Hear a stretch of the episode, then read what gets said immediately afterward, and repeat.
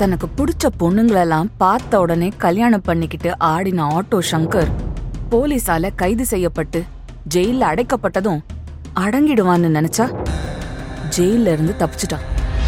அங்க அவனுக்கு உதவி பண்ணது ஒரு பொண்ணு. ஜெகதீஸ்வரியா?